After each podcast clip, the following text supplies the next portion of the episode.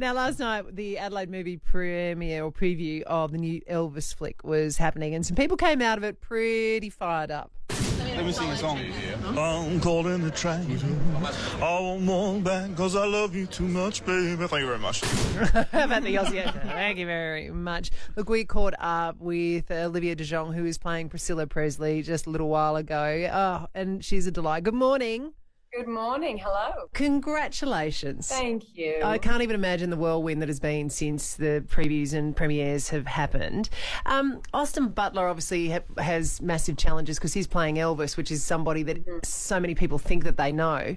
But you're actually playing a person that's alive, that is there, that was, yes. in Priscilla Presley. what was that like? It was, I've definitely felt a lot of responsibility. You know, I definitely felt like when we were shooting the film that she was always watching me over my shoulder, or obviously she wasn't, but it was, it was a very sort of strange thing as well, knowing that the choices that I were making were going to be watched by the woman that I was portraying.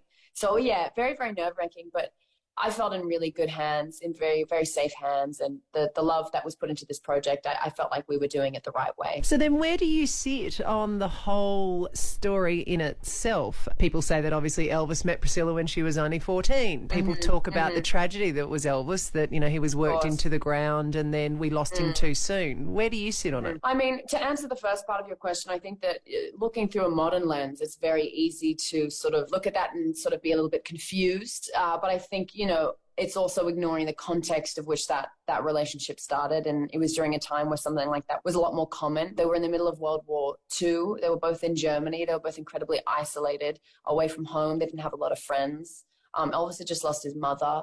Uh, Priscilla, you know, as well, she had just found out that her father was actually a stepfather and that her real father had just died. So there was a lot of sort of personal things going on. All right. How did you grapple with working with someone with such a big name as Tom Hanks?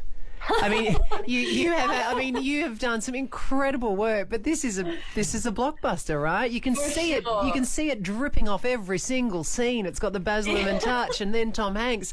You know, what was that like for you? I obviously grew up with Tom Hanks as well. You know, he's just, I just hear Woody, you know, every single Yeah. Remember the first few times we'd hang out, I was just like, Toy Story, hello. but, you know, he's a really down to earth guy. He's a really normal guy. He, he was so passionate about this movie, so supportive of all of us.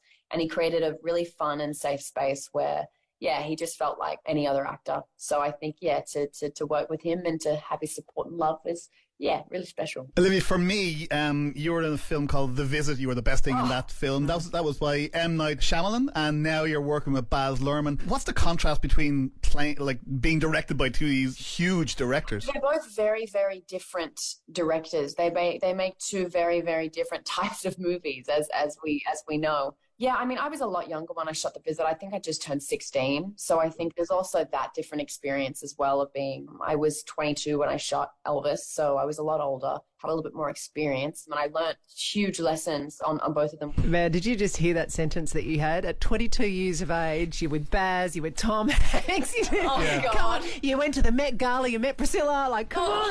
on. So tell me, what is the one moment that you've had, Olivia DeJonge, where you have pinched yourself and you've looked around and gone, man, this is Hollywood now? At the premiere at Cannes, how the seating was arranged, to my left was Priscilla and to my right was Tom Hanks. And I, you know, it was kind of wild. I definitely was rubbing shoulders and being like, what is going on right now? It was pretty mad. The Ali Clarke Breakfast Show on Mix 102.3.